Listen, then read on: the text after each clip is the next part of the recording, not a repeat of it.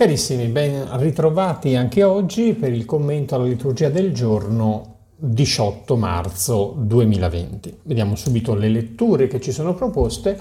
Un bellissimo testo del libro del Deuteronomio, un libro molto particolare, direi quasi a carattere filosofico. Siamo nelle steppe di Moab, quindi nell'ingresso sud-est, scusate, della terra promessa e Mosè in alcuni grandi discorsi racconta al popolo il significato del percorso e del tragitto compiuto dall'Egitto. E allora in questo passaggio, Mosè rivolgendosi al popolo, ecco che infatti dice il Dio dei nostri padri che sta per darvi, perché al capitolo quinto poi appunto eh, ci sarà eh, il decalogo, quindi le tavole della legge, eh, però notate come il commento già di Mosè, dell'autore, va nell'ordine di una sapienza, eh, perché questa sarà la vostra saggezza e la vostra intelligenza agli occhi dei popoli. Vedranno questa uh, grande nazione che ha il Signore così vicino e che ha comandi così saggi, ma riconoscerà la saggezza di questo popolo perché la praticheranno. Ecco allora l'esortazione finale. Vada e guardati bene dal dimenticare le cose che i tuoi occhi hanno visto, non ti sfuggano dal cuore per tutto il tempo della tua vita. Le insegnerai anche ai tuoi figli e ai figli dei tuoi figli. Qui c'è un passaggio che l'Occidente si è completamente dimenticato, e cioè non basta sapere una cosa, la conoscenza vera è di chi pratica ciò che conosce, o almeno di chi è conseguente rispetto alla sua conoscenza. Non si può dire che io conosco bene una cosa se poi la mia vita è precisamente il contrario di quello che io dico.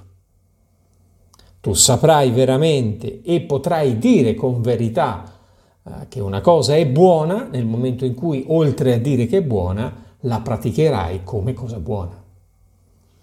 Cioè, oltre a essere intelligente, ti dimostrerai sapiente e nel dimostrarti sapiente riconoscerai da una parte l'intelligenza che Dio ti ha dato, ma dall'altra anche la tua disponibilità a vivere precisamente il bene che hai riconosciuto con la tua intelligenza. Detto in termini più diretti e più semplici, se non vivi in una maniera coerente con quello che affermi, sostanzialmente tu sei il primo a non credere in quello che affermi. Il salmo, molto bello, vuole celebrare il Signore, uno degli ultimi salmi del Salterio, e eh, vi sottolineo questa parola. Annuncia Giacobbe la sua parola, i suoi decreti e i suoi giudizi a Israele. Così non ha fatto con nessun'altra nazione, non ha fatto conoscere loro i suoi giudizi. E quindi questa è la separazione di Israele, la sua elezione, appunto che riconosce che un Dio così saggio ha scelto questo popolo per donare la sua legge. Quindi è interessante poi la convocazione al Sinai dove il Signore appunto chiederà una funzione sacerdotale, quindi di mediazione, no? sarete per me sacerdoti, una nazione santa, cose che i cristiani poi professano evidentemente anche di se stessi. E vediamo il Vangelo. Il Vangelo che ci è proposto è molto interessante perché è proprio l'avvio all'interno discor- del discorso della montagna, quello per intenderci inaugurato dalle beatitudini evangeliche, sulla grande riforma di Gesù. I grandi comandi della legge, avete inteso, ma io vi dico, che appunto ascolteremo all'interno di questo Vangelo. Questa particolare eh, pericope, questo particolare testo, lancia precisamente il passaggio tra le beatitudini evangeliche e i comandamenti perfezionati da Gesù, con una premessa però molto molto interessante. Prima di commentare però, come al solito, ascoltiamo il, uh, ascoltiamo il Vangelo del giorno.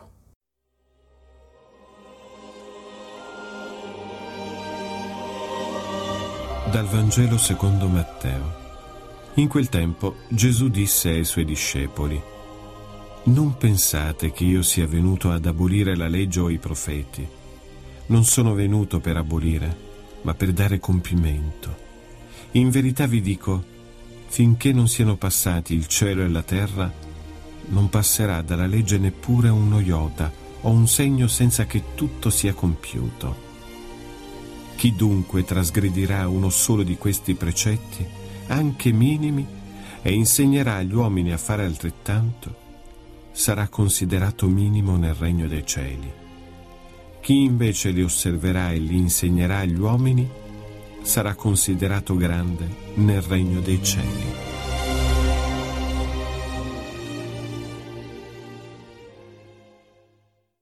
Facciamo dunque qualche considerazione sul Vangelo che abbiamo appena ascoltato. La prima che vi propongo è l'opera di Gesù è in continuità, non abolire ma dare compimento. Che cosa significa? Significa che la legge non è un punto eh, che ormai è legato semplicemente al passato, ma è qualcosa che ha un valore in sé. Gesù naturalmente propo- proporrà un compimento nuovo, uno spirito nuovo con il quale vivere e interpretare quella legge, ma quella legge rimane nel suo valore proprio perché viene dal Signore.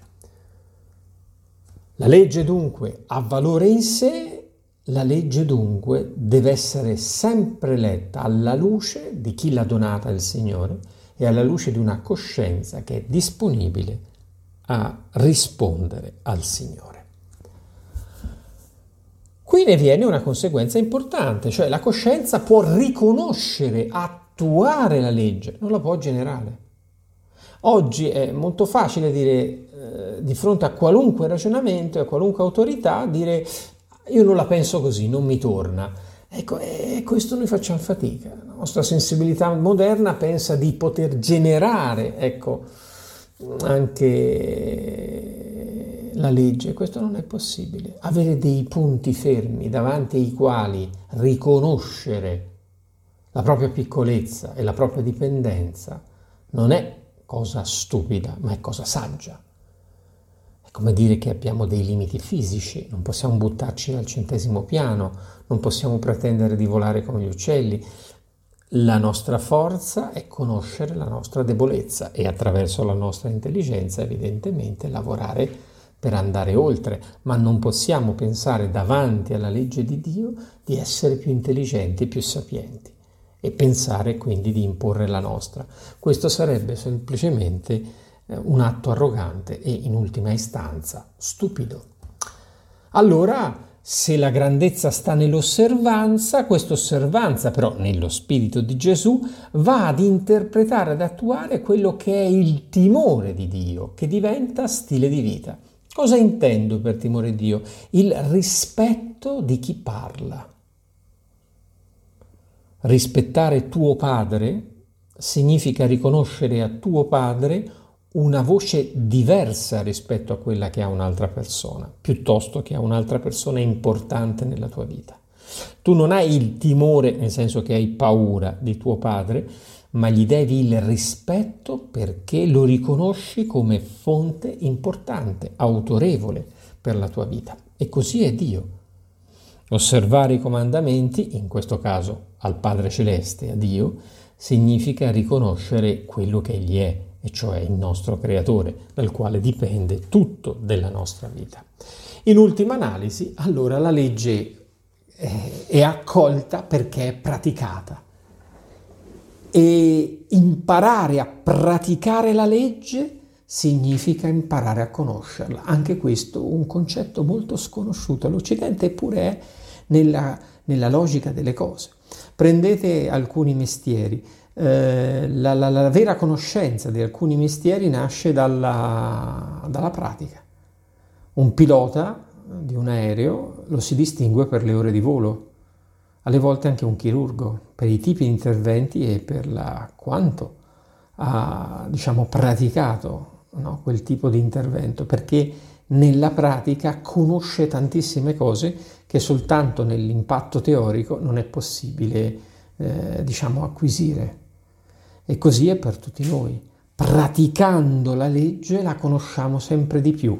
Innestiamo un circolo dove ciò che abbiamo ascoltato lo pratichiamo, le domande che nascono dalla pratica piano piano diventano nuova fonte di conoscenza.